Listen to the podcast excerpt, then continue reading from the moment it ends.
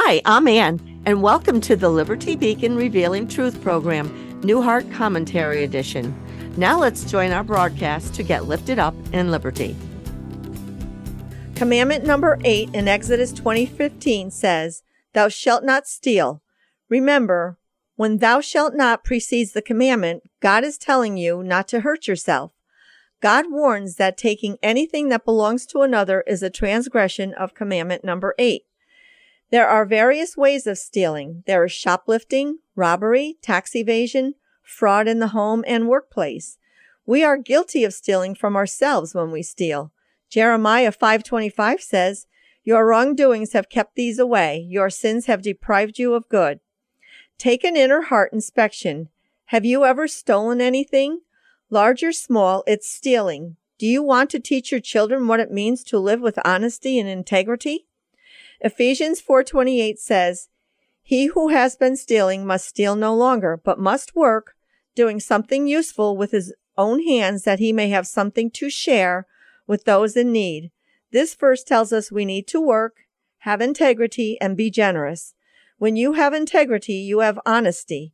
You have strong moral principles. You hold yourself consistently with moral and ethical standards. The work ethic in this country has deteriorated. Thousands are out of work on public assistance. Whenever somebody else receives something without working for it, somebody else who is working is paying for it.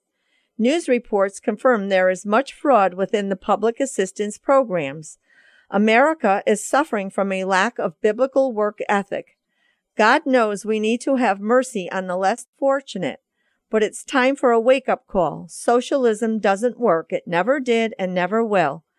Second Thessalonians 3:10 says, "For even when we were with you, we gave you this rule: if a man will not work, he shall not eat."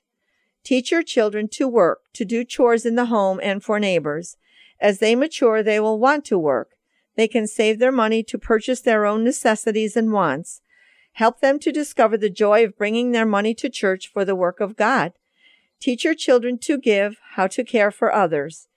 These lifestyles will raise a generation of adults that are self sufficient, generous, loving, caring parents that won't need government assistance because they're living a life of integrity.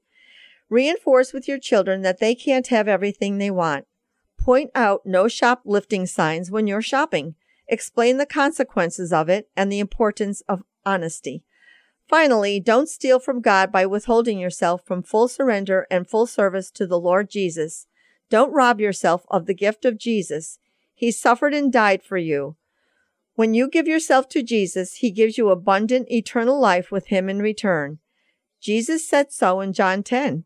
Romans 10:9 says, "If you confess with your mouth that Jesus is Lord and believe in your heart that God raised him from the dead, you will be saved." Having you and your family receive by faith the saving grace of Jesus Christ will lift you up in liberty.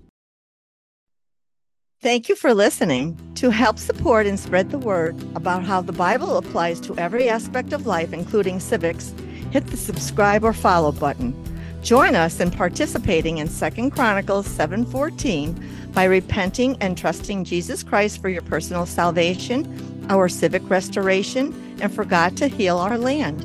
Visit us on the web at libertycfchurch.org Mail us at P.O. Box 235, Latham, New York 12110.